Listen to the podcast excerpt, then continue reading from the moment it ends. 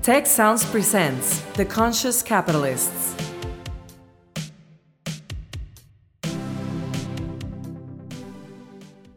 Hello and welcome to The Conscious Capitalists, hosted by two of the co-founders of the Conscious Capitalism movement and co-authors of the Conscious Capitalism Field Guide from Harvard Business Press, Raj Sisodia and Timothy Henry. Each week, this podcast covers current events and business news and Raj and Timothy's latest thinking on what it takes to build a conscious business. For more information and notes from the show, go to www.theconsciouscapitalists.com. And now, Raj and Timothy. Hello, everyone, and welcome to episode number 45 of The Conscious Capitalists with myself, Timothy Henry, and my partner, making the world a better place through business, Raj Sisodia. Hey, Raj. Hey, Timothy. Good to see you again. Good to see you. And today we have someone who's been with the Conscious Capitalism movement literally from the get-go, and we'll get into that in a moment. Today, we are so fortunate to have Chip Conley, who in 1987 founded Joie de Vivre Hospitality, a boutique hotel group that we'll get into maybe a little bit later. Really unique in terms of how he put that group together. I remember I think your first hotel came from a concept of the Rolling Stones, but we'll dig into that a little deeper. After that, in 2013, Chip was asked to be the chief hospitality officer of another hospitality group, one by the name of Airbnb, where he spent a number of years, still works there, I guess, as a coach in some way, shape, or form. Along the way, he's also founded the Modern Elder Academy and the Best 300, and we can talk about all those things a little bit more. And as importantly, he's also authored several books, one of which I know both Raj and I were heavily influenced by. The name of that book was Peak, and the subtitle was How Great Companies Get Their Mojo from Maslow. So when you write a title like that, you know, you're in the cool crowd with that. So our cool guy today, Chip Conley. Welcome, Chip. A cool conscious capitalist named Chip. So we got a lot of Thank you for letting me join you. And I'm honored to be with you. I'm not sure I like the number 45 so much, but I'm not going to get into politics.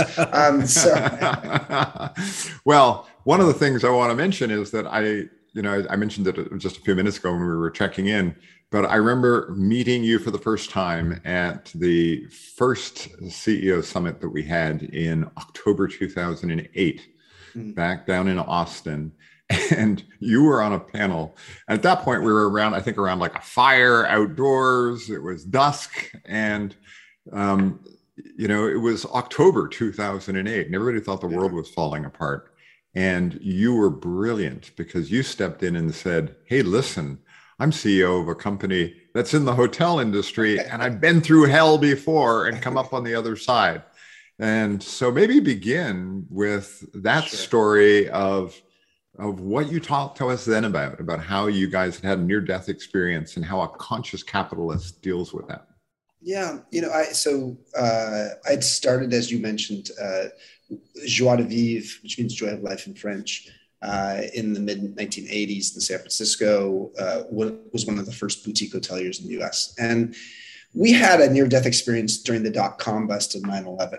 So that was a few years earlier than the Great Recession. And it was during that time that I wrote my third book, Peak, How Great Companies Get Their Mojo from Maslow, really talking about the idea of how is culture, creating a great organizational culture, maybe even a better company approach to business than strategy is. As I think it was Peter Drucker said long ago, culture eats strategy for breakfast.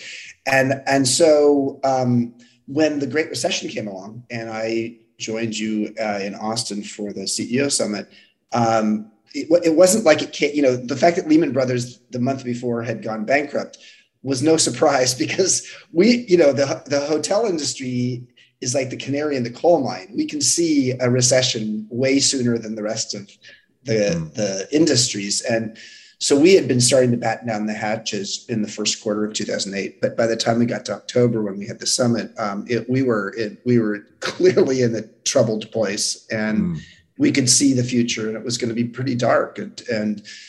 But we had an organizational strategy that and culture that we had developed over time, and we got to see it tested even more significantly than during the dot-com bust in 9/11, because the revenues for hotels, especially in California, where all of our hotels were, dropped by something on the order of about 30 to 40% over the course of just two years. And so, you know, the hotel business is a fixed cost business generally, and so when your revenues drop that much, you've got to figure out how to solve it. And we, using conscious capitalist principles, we solved it. And ultimately in 2010, I sold Joie de Vivre to one of the Pritzkers, the family that owned Hyatt. And now Joie de Vivre is known as JDV and one of the Hyatt brands. Mm. And what was it about the culture that allowed you to react the way you did react? And maybe say a little bit about what you did. What were the things that practically a CEO facing a crisis of that magnitude, what do you do? So, being a Maslowian, I'm sort of a big believer in, if you take Maslow's hierarchy of needs and distilled it down to the five levels to three, there's survival, there's succeed, and there's transformation. And if you use that pair of glasses to look at your employees, your customers, your investors, maybe your community relationships, your vendors, you can sort of look at, okay, what's the survival need and how do you address that? And during a deep recession, you better address that really well. And so for us, that meant giving job security to our employees, because frankly, you know, the housekeeping staff, if we have 30% or 40% less guests staying there, there's less need for some of the variable costs, you know, but people who have full-time jobs, those full-time employees may be variable costs. And the last thing they ever want to hear is that they're a variable cost. Mm-hmm. And so the idea of how do we not lay off people for economic reasons, but we actually shave our costs in all kinds of other ways. Basically, all salaried people took a 10% pay cut. All leaders took a 20% pay cut. Some of our senior leaders took a 50% pay cut. I took a 3.5-year pay sabbatical. We also moved all of our employees over to Kaiser Health Insurance, which was an HMO and significantly less expensive back then than the PPO plan. So if someone wanted to do a PPO, you could do it, but you had to pay the extra. And so we did a whole collection of things that addressed the survival needs. Because if you don't address the survival needs in a culture, everybody's full of anxiety. And so that brought us up to the success level. On the success level, it was very much about changing the metric for how we define success. It was not, are we going to meet our budgets? Of course, we're not going to meet the budget that we created in 2008 because we didn't know the recession was coming at that time. Instead, we looked at market share. Are we growing market share? Because that's a relative, that's a way to look, relatively speaking, are we doing well? And we were doing exceptionally well. Yeah.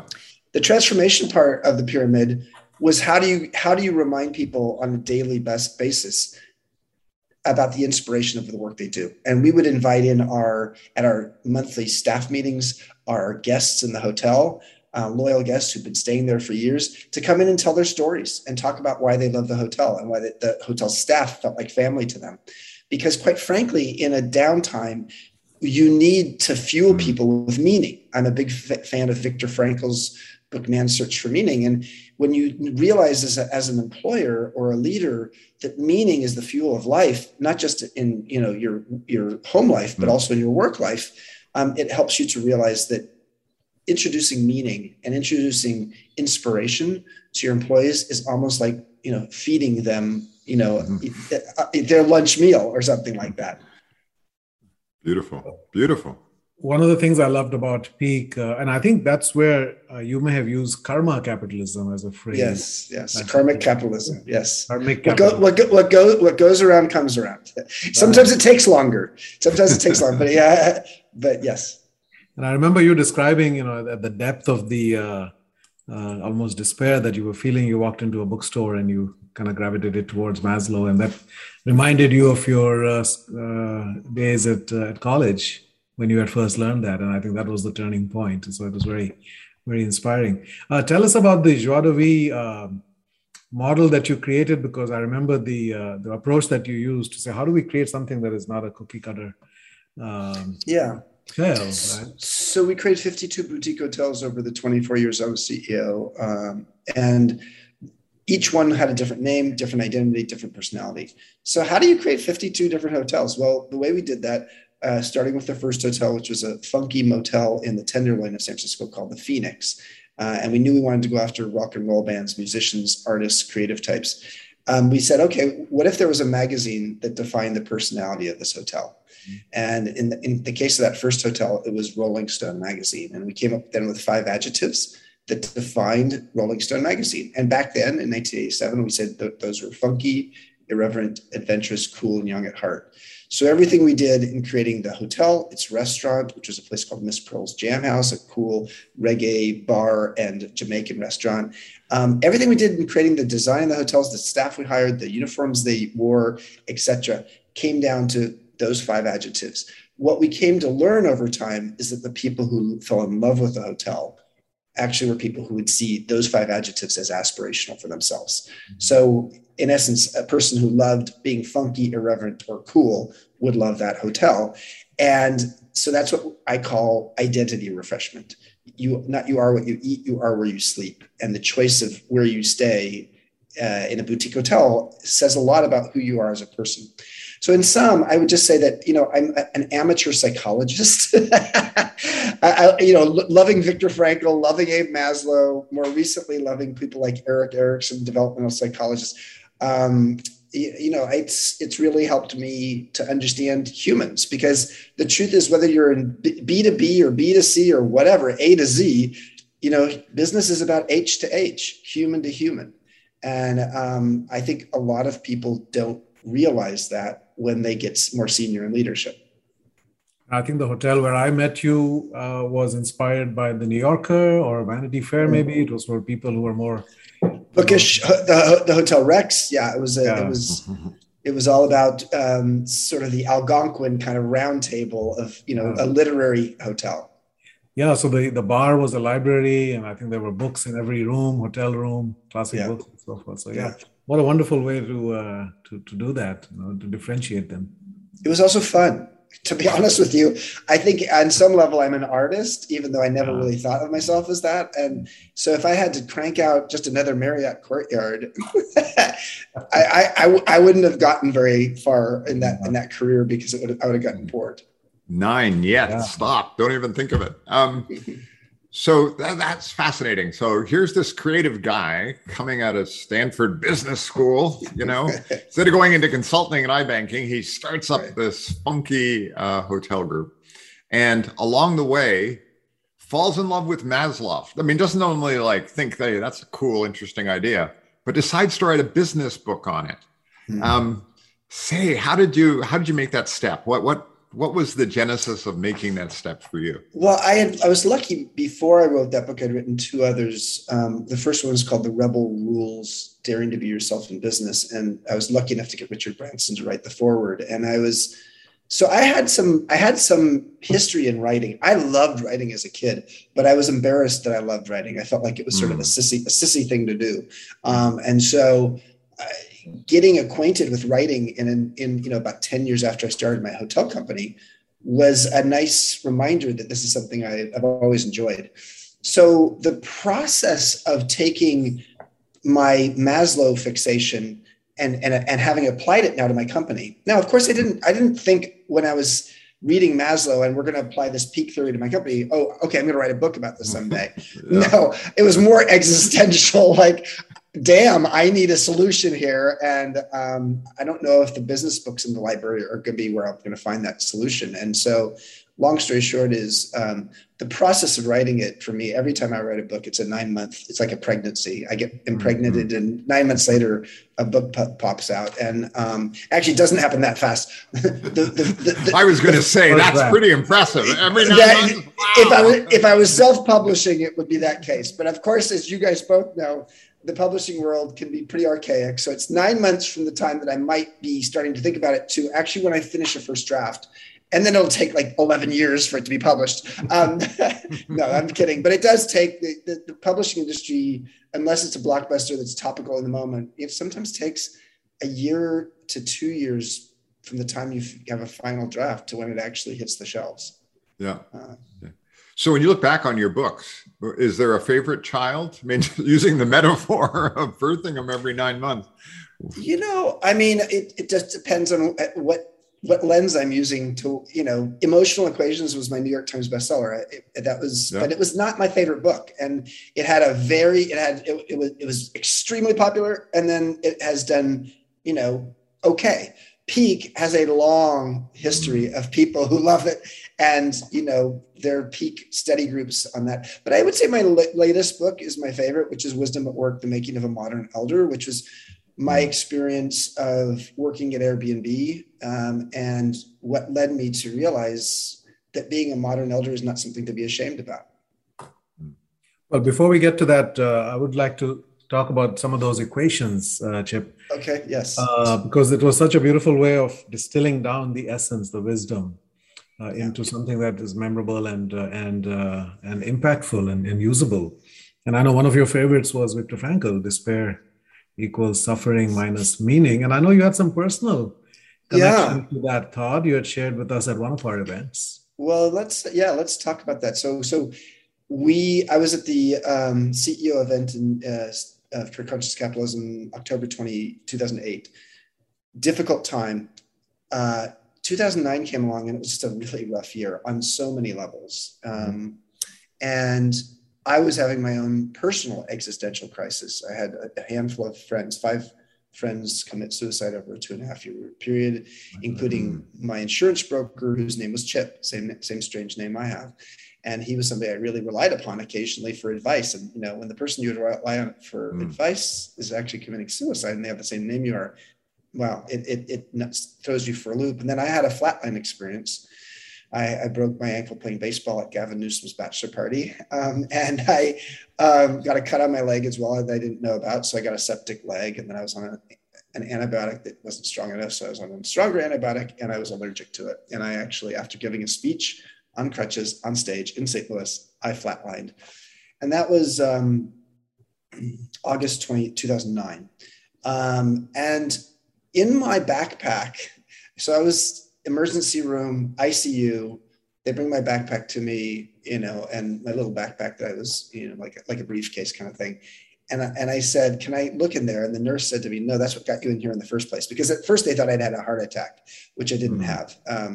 But my heart stopped 9 times over 90 minutes. And so I said, no, there's a book in that bag that I want to look at. And in fact, there was Man's Search for Meaning in my backpack in the ICU, where I that night spent the night reading that book again and sketching out a little equation, which is despair equals suffering minus meaning. And the way they think about this equation is suffering, if you have any Buddhist tendencies, and I sort of do. The first noble truth of Buddhism is that suffering is ever present. So suffering's there. It's like a constant. It's there if you want to focus on it. There's always something to suffer about, and there's suffering in the world. So suffering's the constant, but despair and meaning are inversely proportional. The more you have meaning, the less despair you have. That's how the equation works. And truly, that next day, that was my equation. And I ultimately took that back 3 months later in November 2009 at our annual leadership retreat for all of our senior managers in the company, 80 people, and I taught them the equation. That's ultimately what led me to saying, well, there must be other interesting equations out there. And I went to Bhutan and studied their gross national happiness index, and that led to a happiness equation.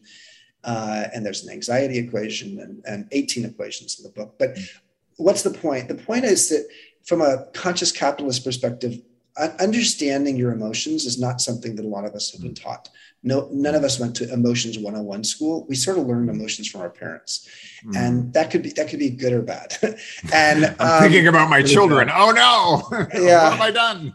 Yeah, exactly. I mean, if you realize that you're a role model for emotions, it does actually shift how you show up with those emotions. And so that book is a leadership book, but it's a leadership book really, really dedicated to EQ, to emotional intelligence. You think there would be a similar spiritual equations type of thing? I'm sure there would be. But I would say that the more ephemeral, the more something is spiritual or harder to pin down, I think the harder an equation captures it. Right. Anxiety is a combination of uncertainty and powerlessness. And social science is pretty clear that 98% of anxiety comes from those two ingredients. Mm-hmm. But spirituality is, I think, harder to pin down. And that doesn't mean that an equation couldn't work, but it does mean I think an equation can actually feel potentially a little bit inappropriate because it's trying to make something that's imprecise.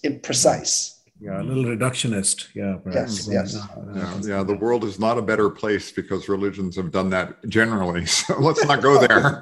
But I want to play on that string about emotional intelligence, because after you sold Joie de Vivre, you got into a situation that I think has influenced a lot of things since when you joined Airbnb and got into that. So maybe set the stage for that a little bit and we'll play with that a bit. I'm going to let Robert De Niro set the stage, because in the film, the Intern with Anne Hathaway, he says early in the film, and everybody loves the film. I mean, it's not an Academy Award winner, but like people love that film. He's a senior intern. She's a young CEO. As it turns out, he was supposed to be the intern, but he became the mentor. Well, here's my story. So De Niro basically says in the movie, musicians don't retire. They quit when there's no more music left inside of them. Mm. So I knew I had music still inside of me, because I was, I sold my company around age 50. So I knew I wasn't ready to be retired, but I wasn't sure who to share my music with. And that's when I got the phone call from Brian Chesky, the co-founder and CEO, 31 years old. And actually I was 52 at the time that I got the call. And he said, would you like to help us democratize hospitality? It's a great opening line. I said, well, tell me more. He says, well, can I come over to your house? I mean, I literally, the offices of Airbnb's headquarters, which was not a very big space because it was a small tech startup, but it was growing fast. Their offices were 12 blocks from my home. So he said, I'll Uber over. Now this is like early 2013. And I said, you're going to do what? I didn't know what Uber was. I mean, this is like the beginning. The truth is technology just lands in our lap and then we figure it out. So he came over, and I didn't really think of Airbnb as a tech company. I just thought of it like, hey, people are opening their homes. So I said, yes, I'll be your mentor. And he said, I want you to be the head of hospitality and strategy. But more importantly, I want you to be our Secretary of State. I want you to go out and travel the world. And that's really what my job was. It's really helping to mainstream and globalize Airbnb to hosts, but also to communities. And it was not an easy job as an ex-hotelier, going out and saying, okay, this is the new thing. And a lot of the hoteliers looked at me like, oh, you're just an idiot. That idea is never going anywhere. But today, Airbnb is worth more than Marriott, Hilton, Hyatt, and Four Seasons combined. And so it's been a fascinating tale. I think the part that was most interesting from an emotional intelligence perspective as a leader is, I've been CEO of my own company for 24 years, and now I'm going to be reporting to Brian, who's 21 years my junior, but I'm also his mentor. So my boss is my mentee. Now that is an unusual situation, but here's the story. We have 5 generations in the workplace for the first time. 40% of Americans have a boss that's younger than them. If you're 55 years old, 70% of people have a younger boss. And the U.S. Department of Labor says that the average American will have a younger boss by the year 2025. So the majority of Americans will have a younger boss. So the idea of intergenerational collaboration is really important. And that's what really led me after 4 years of full-time and then moving into a strategic advisor role. That's what led me to writing Wisdom at Work, The Making of a Modern Elder. And in the process of writing that book at my home, I had a home here on the beach in Baja, which is where I am right now. And that's when I had a Baja aha, an epiphany, which was, why not create the world's first midlife wisdom school? But we can come to that when you're ready. But the Airbnb experience was just phenomenal. because they started calling me the modern elder. I didn't like it, but they said, Chip, a modern elder is as curious as they are wise. And I was like, okay, if that's what a modern elder is, it doesn't, you know, it sounds like modern elderly, which sounds like AARP's magazine. But I'll accept that I'm a modern elder if it's about being curious and wise and understanding the right alchemy of when to be curious and when to be wise. Because yes, Robert De Niro joined Anne Hathaway as the intern, but became her mentor. Well, I joined a tech company at age 52 with no experience in the tech world. And I was asked to join as a mentor, the opposite of Robert De Niro, but actually I became an intern because in many ways I had to be the dumbest person in the room and have a beginner's mind when it came to technology, not just my own personal use of technology, but also, you know, what is a tech company? And yet I was also in charge of strategy. Being in charge of hospitality was obvious. There's nobody in the company who had a hospitality or travel background, but being in charge of strategy for a company in an industry or with a perspective and a way of being that is like something I'd never experienced meant that I had to be open to being curious much more than I thought I would be, which was a hard one because I had to be open to looking dumb and I had to be able to turn my fear about being unsuccessful into a curiosity. Well, that led to your book, Wisdom at Work. And I think one of the core nuggets that I took out, at least what I told my children I took out of it was, you know, listen, as you develop your businesses, you're going to need some wisdom. And that it's actually a really interesting combination between some of these startup CEOs or these businesses that are just entering their growth phase. So maybe they're just a little bit beyond startup, but they're into that growth. They've got to scale.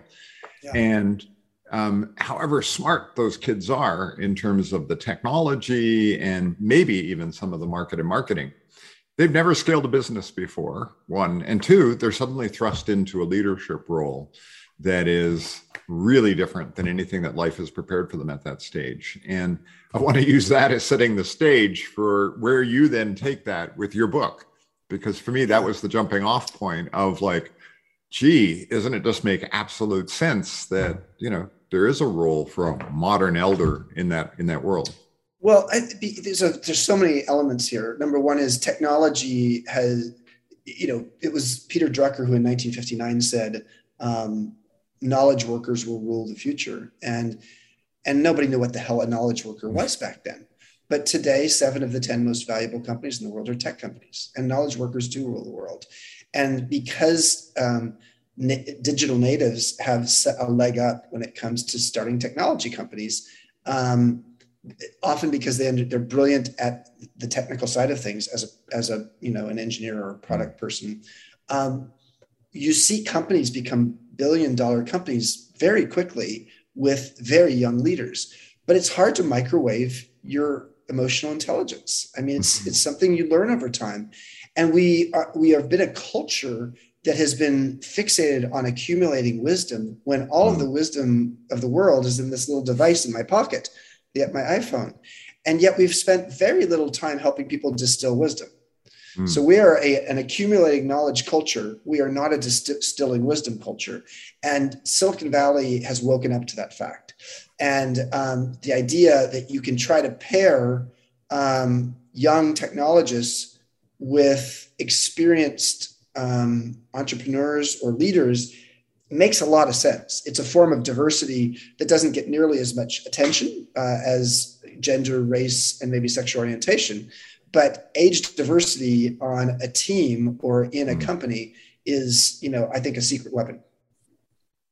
And what was the role that Brian had to play in being open to that? Because you're a smart young thing, you've got a unicorn, and along comes, you know, hey, boomer. You know? Yeah, no, that's a great question because both of us had to, I had to humble myself to say, yeah, I'm going to be reporting to someone 21 years younger than me who I'm mentoring. And that was great. And I was no longer the sage on stage. I was the guide on the side. I was the person helping them, the 3 founders, be successful as much as I could. Brian had to have enough confidence in his capability of growing as a leader that he didn't worry that there's this guy waiting in the wings, Chip, who wants his job. So he had to trust me, and he had to actually have confidence and a desire to grow. And his growth mindset, and I'm a big fan of Carol Dweck's work on mindset, his growth mindset was like nothing I'd ever seen in my life. And so long story short is, I wouldn't have joined if I didn't think he had a great potential. And so proud of him that he's now a public company CEO with a market cap of almost $110 billion. Crazy. Wow. Chip, there are two ideas I'd love your thoughts about. One is something my father said to me the last time I saw him, essentially on his deathbed. And we had a difficult relationship over the years. And his last words to me were, "Raj, you are your own boss." And he didn't elaborate on that. And I said, well, what is that? You know, that sounds like a good thing to me. I think we should all be our own bosses. I don't think anybody should really have a boss in that sense, right? Because the word boss really implies certain things. That actually comes from a Dutch word, baas, which means master, which is rooted in slavery. You know? Right. So I want you to, because you've used the word boss a lot, and I know we're using it in a particular way. But what do you think of this idea? Do you think we should have a boss, or what should be the nature of relationships, even when there's some kind of a hierarchy or vertical organization? Well, I had two thoughts there. Number one is, I think your father was very wise. And I think that was very, you know, he in essence was saying, you have agency. And I think that is one of the most important things for all of us, especially from a conscious capitalist perspective, is to look at how do we create organizations where we believe in agency, meaning people are agents of change and they're agents of their own future. I love something we did at Joie de Vivre long ago, which was when I was a little frustrated by some of the leadership and boss behavior I saw, and the fact that some of our leaders we were bringing into the company were very hierarchically focused. Mm-hmm. For 1 month, we forbid anybody in the leadership team and at any level, so anybody who's a manager at any level, to use the word manager, leader, or boss. We only use the word role model. Mm. So when we said we're going to have a leadership meeting, we said we're having a role model meeting. Mm. And for a month, we used the term role model. And I can tell you that from that point forward, especially for those new leaders in the company who did not realize that they were the emotional contagion of the people that they were leading, they were the role model for their emotions. It really helped. Yeah. Well, that's something similar to what I heard Satya Nadella say yesterday when he was speaking with Adi Ignatius at the Harvard Business Review. And he's an extraordinary leader, and what he has done at Microsoft, I think, is amazing. Yes. So he has instilled this mindset for all leaders in Microsoft that it is about model, coach, and care. Mm. And that's kind of the sequence. So you have to be the change you're looking to see, right? Model that behavior that you're looking, coach people through it, but it all has to rest on a foundation of genuinely caring. Mm-hmm. Because if you don't have that, it just means you're using me, right, to achieve the numbers or whatever else it might be. So I thought that was a nice distillation, model, coach. Yeah, I love that.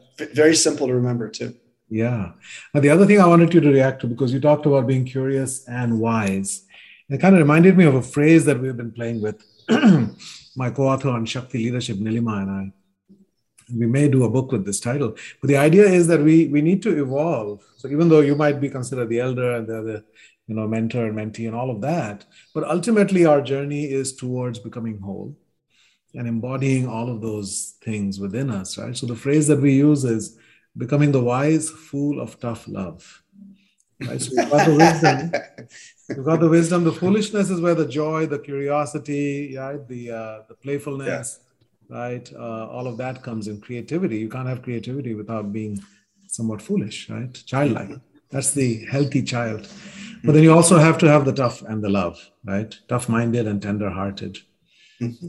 But what's your thought about that phrase? I think you should write a book with that.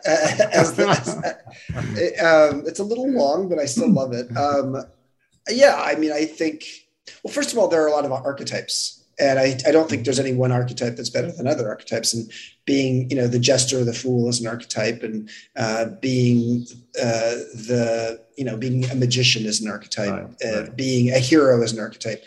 So there's a couple archetypes that you've got there. And I think those are good, but I don't think that's the only way to be a successful leader. I think those are qualities of great leaders I know, but there are other leaders I know who don't necessarily fall into that. So the way I would look at it, I want to say thumbs up. I love it. And I think understanding your archetype. And when I work with leadership teams occasionally, I have them do a little archetype test so that we can help everybody understand what's your archetype. Yes, we also can do Enneagram or Myers-Briggs. There's other things, but archetypes are, I like them because it helps people to move beyond personality to almost the mask they wear in leadership that they fall into a lot. And whether it's the caregiver, I fall in the hero a lot. I'm the magician occasionally. I think there's a lot to be said for people understanding what archetype they naturally gravitate to, partly because a great leadership team is well-rounded in those archetypes. Right. And so you want to make sure that you've got, if you are the caretaker, you know that if that's what you do, you need somebody who's sort of the taskmaster.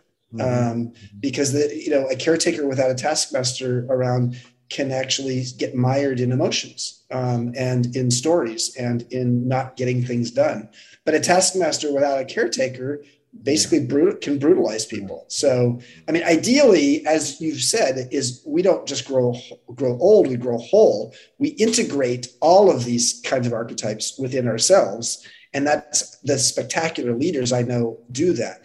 But, not all of us are that far evolved in our leadership. And so therefore it does make sense to have the right alchemy of our archetypes on a team. Yeah, that's great. Well, that sort of leads to the Modern Elder Academy. And yes. I'm fascinated, even as we're talking, I'm thinking, now, when you sat down and started to say, what should the agenda be? Like what are we going to teach them? What was that process of deciding, to make this work, here's the kind of workshops that we think are going to be helpful?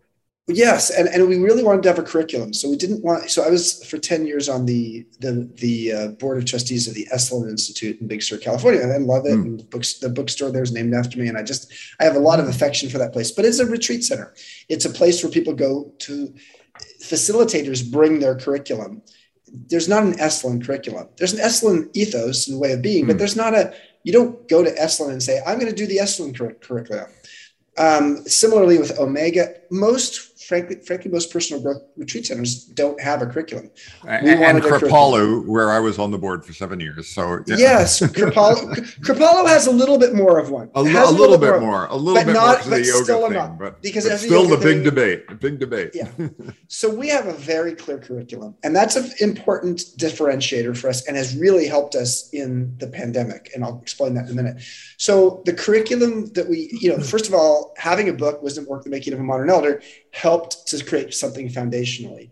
But our curriculum really has four components to it. And then we have guest and mastery faculty who come in and do their theme associated with this. Number one is mindset. How do you shift from a fixed to a growth mindset? And how do you actually identify your mindset? And secondly is transitions. There are more transitions in midlife. And I define midlife now quite broadly because sociologists have started defining midlife as 35 to 75. That's 40 years. How do you go through some of the transitions you go through in midlife without feeling like a fool? And I think you should feel like a fool. It's perfectly fine to feel like a fool because some of the transitions you go through, you'll never go through again. Women menopause, men go through something called andropause that they don't even know exists. But there's, divorce and changing your career and health crises and being an empty nester and taking care of your parents before they pass away. And, there's a lot of different transitions that happen. And yet no one's ever given us a master's in transitions. So we have something called TQ, transitional intelligence, that we help with. Thirdly, it's regeneration. And our regeneration themes relate to regenerating the soil, the soul, the community, and the locale. And so we now have created regenerative communities, intentional communities for people to live in a regenerative way as opposed to a retirement kind of way. And then fourth, the fourth curriculum theme is reframing aging and elderhood in such a way that you actually look forward to aging, which is not something that society endorses. But Becca Levy from Yale, who has been, a great supporter of ours in terms of just knowing that in many ways we're taking her theories and putting them into practice. She's shown that when people actually shift from a neutral or a negative mindset on aging to a positive one, they gain 7.4 years of additional life, everything, all things being kept equal, which is more additional life than if you actually quit smoking in midlife or you started exercising in midlife. So this is a really important piece. And of course, framed under all of this is how do you cultivate and harvest your wisdom? That's not one of the four because we're a midlife wisdom school. So wisdom is baked into everything. And the idea that we are helping people to distill wisdom is great. I mean, the curiosity and wisdom alchemy is curiosity opens up possibility. Yeah. Wisdom distills down what's essential. So curiosity opens up possibility, wisdom distills down what's essential. And when you have that combination, and we help people to be both curious and wise through these four pillars of our curriculum, it's powerful. We've now had 2,000 alumni from 28 countries come to our program. And, we have 25 regional chapters around the world. That was not our idea. That came from our alumni. And so it's been fascinating. So build it and they will come. So what have you learned by who came? Okay, throw open the doors. Let's have a party. Who showed up? What have you noticed? That's a great question. So the first big revelation was, okay, we thought everybody coming would be 45 to 65. In fact, initially we said, well, actually two big initial warnings. First of all, we initially were going to be called the Modern Elder Gap Year Academy, dedicated to people who are coming for a gap year or coming for months at a time. We realized very quickly the market was much larger if they were week-long programs or sometimes two-week programs. And so that was one thing. Number two is we thought everybody would be 45 to 65. Well, the average age is 54, but we've had people in their 20s and we've had someone 88 years old come. So the idea of a place where you learn how to cultivate and harvest your wisdom is attractive to people at all ages. And for some people in some industries, if you're a professional athlete and you're now retired at 32 and you're helping younger athletes, you're an elder because elder is a relative term. It speaks to, relatively speaking, compared to the people you're around, are you older and are you perceived as maybe wiser? If you're a software engineer in Silicon Valley putting Botox in your face at 38, you're an elder probably. And so the idea of elderhood is more of a stage of life than an age in life. So I think that's been a key lesson, an enormous lesson that's been true pre-COVID and post-COVID or during COVID. I don't even know if we're not post-COVID yet, but maybe never be post-COVID, is social wellness. So when we think of wellness, we often think, because MEA is sort of the combination of hospitality, education, and wellness. When I thought of wellness historically, I thought of my personal sleeping, my exercise, my nutrition, etc. It was very I focused. And yet the word illness starts with the letter I and the word wellness starts with the letter we, the letters we. So the idea of social wellness, which is another way of saying an antidote to loneliness and a way of feeling healthier. The Blue Zone's research is very clear on this. It's like the places in the world where people live the longest are often places where there's a deep sense of social wellness and connection, far into life. And so during COVID, we saw that in a big way because we had to shut down March of 2020. And here's where it was helpful that we had a curriculum. We were able to go online with an MEA online program, which continues to this day and has been very successful because we had a curriculum that we could come online with as opposed to just being a facility where guest faculty come. And so that helped. But it also helped show, man, people really want to connect. And that's what led to the regional chapters being started, and initially on Zoom, and now in some places in the world in person. People want that sense of deep connection. So let me talk about Dr. Phil Pizzo. He's a Stanford doctor who ran the medical center for a long time and a medical school, and he also started the Stanford Distinguished Careers Institute. What he's shown in his research is that after age 50, the three things people most need are purpose, wellness, and community. And I think defining wellness a little bit more broadly than just your own personal wellness, but the wellness of how you are connected to other people is an important part of that definition of wellness. So long story short is that those are the three of the pillars of MEA as well. So say a little bit about the community aspect, because I know that it's now started to evolve both into a physical place where people are living in down in Mexico where you are, in Baja, yep. And now the purchase of this land that you're developing outside of Santa Fe, and that's plans right. to take over the world. So you're heard it here first, but you know, say a little bit about how that jump to community and what that means and how that's unfolding. Sure. I mean, what was beautiful, so if you look at tracking over the last 4 years since MEA opened, when we did our beta program the first 6 months, the number one thing our beta participants asked is will there be an alumni program? That's a good sign. Mm-hmm. Okay, community. Secondly, once we had people graduate from the public program, now that we're open to the public starting in the fall of 2018, we encourage them to do Zoom calls. Well, guess what? There's groups 3 years later still doing weekly Zoom calls. So that sense of connection was important. People said to us, listen, I have said things to these 20 people in my workshop during the course of our week together that I've never said to my spouse or to my family or et cetera. Then COVID comes along, and we feel the desperate need for people to feel the sense of connection. And, you know, so regional chapters start up. That's also when people said, hey, we want to live like this year round, not just once a week, once a month, once a year when I go to a workshop at MEA. Could you create these communities? And that's what led to our first regenerative community with a regenerative farm in the middle and small townhomes around it here in Baja. And it sold out in 10 days with no website and no plans, because it was just alums who said, that's what I want. And so that led us to going to Santa Fe to create another academy campus, but also a regenerative community there as well, residential community. So, world domination is not what I'm open to at this point in my life, but what I am open to is being a catalyst. You know, I've spent my life really having a can-do-it attitude. There's my favorite book that I used to give to all of our employees at Joie de Vivre, all 3,500 employees, was The Little Engine That Could. I think I can, I think I can, I think I can. And I think at this stage of my career and my life, it's not about can-do-it, it's about conduit. And to be a conduit means that it's not about your own ego. It's not about your own willpower.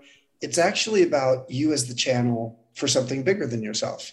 And, you know, I'm a social entrepreneur more than a for-profit entrepreneur today. So it's not about world domination. It is very much about being a catalyst, and a catalyst for others. And I think this really relates to Erik Erikson's the developmental psychologist's work, where he said there's 8 life stages, and the 7th of the 8 is the question of generativity versus stagnation. Generativity being, how do you make things happen, but how do you do it especially for the sake of other generations younger than you? He also said, I am what survives me. And I am what survives me is really my mantra, and maybe it'll be my tombstone. Because I would like to see the idea of modern elder academies, or whatever they're called. If we can be a catalyst for others who want to create midlife wisdom schools, great. If we are a catalyst for regenerative communities around the world, great. Because this is not about how many dots on the map we have. It's really about what kind of ROI we are creating, not a return on investment, but a ripple of impact. Our ripple of impact is our new form of ROI. So in a sense, you're talking about regenerative capitalism, I suppose, in some form. I like that. Yes. And I know as we've talked, I really loved the idea of, we're going to regenerate the soil, we're going to regenerate the soul, we're going to regenerate the communities. And, that's in a rural setting. And most people nowadays, particularly modern elders, a lot of modern elders live in urban settings and in cities. Yeah. And I'm curious as to where's your thinking going about what that model might look like if you took it into an urban setting. So I don't know, like maybe in London where I am. Well, so if we say that's regenerating soil, soul, community, and locale, I think that the second and the third one, soul, will happen anywhere because our MEA programs are really about that. The community piece of this is, I want to make sure I communicate it properly, is most people who live in a community don't really get to know their neighbors. They don't have a potluck with their neighbors. They don't go do community projects with their neighbors. They don't do yoga with their neighbors. So for us, that piece, both of those pieces, the soul and the community, can happen in rural or urban. The locale can happen in urban or rural, in the sense that how are we influencing the people and the place in which we're located? The soil, though, yes, is a very rural thing. Although, can't you imagine that there would be a regenerative community, a vertical building that would have an urban garden on the roof? Where people go up there and they each have their plot of land. And yes, it's not going to change. It's not going to create climate change solutions by having urban gardens on the roof, in one building. Not anything like having 4 square miles like we do in Santa Fe right now, which will have a small impact, small to mid-sized impact for that area. But the fact that soil is on your hands, one thing about soil and soul. So the microbiome in a soil is what makes regenerative soil. So it's the microbiome, it's the little worms. And that's what, frankly, when soil is in bad shape, when soil is in bad shape, that's usually because of the fact that there's not the microbiome. Similarly, in our gut, it is the microbiome that has a really big impact on not just our health, but probably our wisdom. And our gut intuition. So that gut instinct, that intuition, wisdom and intuition have a lot in common. And so microbiome is a relevant piece on both of these. And you can have a microbiome in an urban garden on the roof in London. Yeah, no, I guess I was thinking also, the difference between regeneration and gentrification. Like you could imagine going into communities, creating one of these buildings, and, it being a center for social impact, for social entrepreneurship, for trying to regenerate the community, the soil, quote unquote, of the community.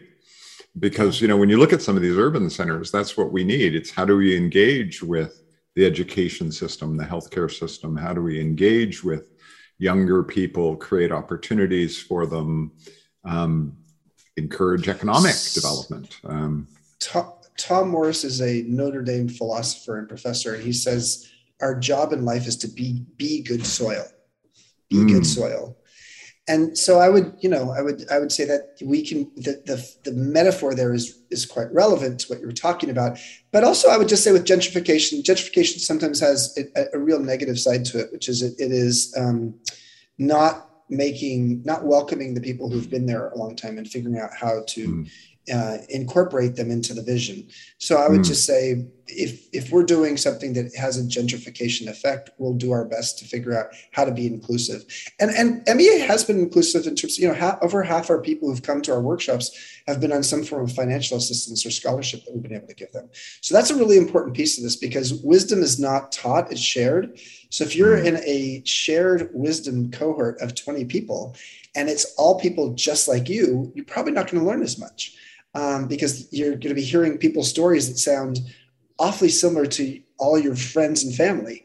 So that importance of socioeconomic diversity is really wrapped up in how we do things as well. Another tough question, looking at the continuum of care for the elderly, and where does that begin? Or more importantly, where does that end within your community in terms of how you're going to address the aging? Well, yeah. So you could have, you know, we could get to a place where we say, okay, in northern New Mexico, we have 6 regenerative communities, and one has a horse focus, and one has a focus of being an arts and cultural center in Santa Fe, et cetera.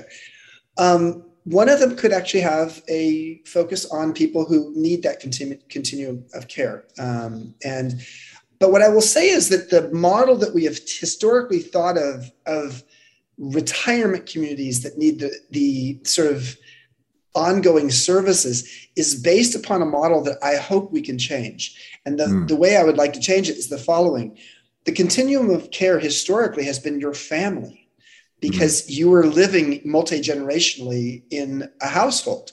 That's not happening so much anymore. And I'm not going to try to bring that back, or we're not going to try to bring that back. But what we are going to try to do is bring a community sense such that your neighbors are the people who are helping support you. They will not be the people who are going to provide you necessarily skilled care if you have dementia or if you have broken your hip. But they are the people who are going to take care of you when you get sick. Or if you're no longer driving, they may actually be the people who actually drive you somewhere or pick something up for you. They're the people who actually have a meal with you, you know, every other week, because frankly, if you're 80 years old and your spouse has passed away, you may be lonely. So that kind of community and that kind of neighborliness is absolutely woven into what we're creating. Well, you know, a last question then, because I'm curious. Sometimes we teach what we most need to learn. And I'm curious, you know, in the 3 or 4 years of developing the Elder Academy, what have been your personal takeaways? What are a couple things that have changed you that you've learned through going through the process? Well, humility and patience. I mean, I think those are, you know, when I was CEO of my own company for 24 years, writing books, you know, ego. And Richard Rohr, the Christian mystic, who's become a huge fan of MEA, as well as Carl Jung, psychologists, both have said the first half of your life is really about the operating system is your ego. And the second half of your life, the operating system is your soul. And it's in midlife when there's an operating system change, but most people have no roadmap or toolbox to understand what's going on inside of them. And so for me, I have seen this ego to soul process that in my 50s that felt really good at the end of the day, but it required a lot of shifts in me. And the humility was part of that. And then the patience, and whenever I say great things, that sort of noise comes on. Like, it's the angel. Somebody just got their wings. I just got my wings because I'm soulful now as opposed to just ego fed. And then the patience piece is, you know, that's a hard one for me. Doing business in New Mexico, which is, you know, where we're moving, and is a patient. It requires patience to do business there because things move at a different pace than I'm used to, and certainly that I was used to in the Bay Area, San Francisco Bay Area. But the value in patience is it gives you time to let things gestate a little bit and to not expect that the first idea you had was the best idea. And I think MEA has been a process of evolution, and it's just gotten better and better. And we've had new products, our sabbatical sessions for digital nomads that can come and stay and have lighter programming in an outdoor environment. That, you know, that came out of COVID. And so knowing that everything's a work in progress, including ourselves, you know, that's not a bad perspective for somebody who has had a tendency to try to rush to the finish line way too quickly. Well, Chip, it's comforting to know that we have a friend who's thinking about these things as we travel down that road. Exactly. You know, we have something to, you know, to become part of and look forward to. So thank you so much for this wonderful work that you're doing. And, you know, I've always, from the day I met you, I've been struck by your gift of sort of profound simplicity the way you're able to conjure up phrases like "can do it" to "can't do it," and so for 100 others, and your deep relevance at all times. You know, as you grow and you learn and you find new lessons to impart, as you learn, you teach. So you are really truly a precious being in all our lives. So thank you for what you do. I'm just trying to be a role model. Well, Chip, thank you so much for joining us today. It's been delightful and really enlightening. So thank you. Thank you. And thank you, our listeners, for joining us. And whatever channel you're listening on today, please feel free to hit the subscribe button. And if you really feel so moved, go on over to iTunes and Apple and leave us a rating and give us your comments. We're always enjoying reading those things and hearing your feedback. And a big thank you to Tech Sounds, our producers for this, and Raj. And thank you also to Technological Monterey and the Conscious Enterprise Center for hosting this and for furthering this work. All right. Be well, and we'll see you all next week.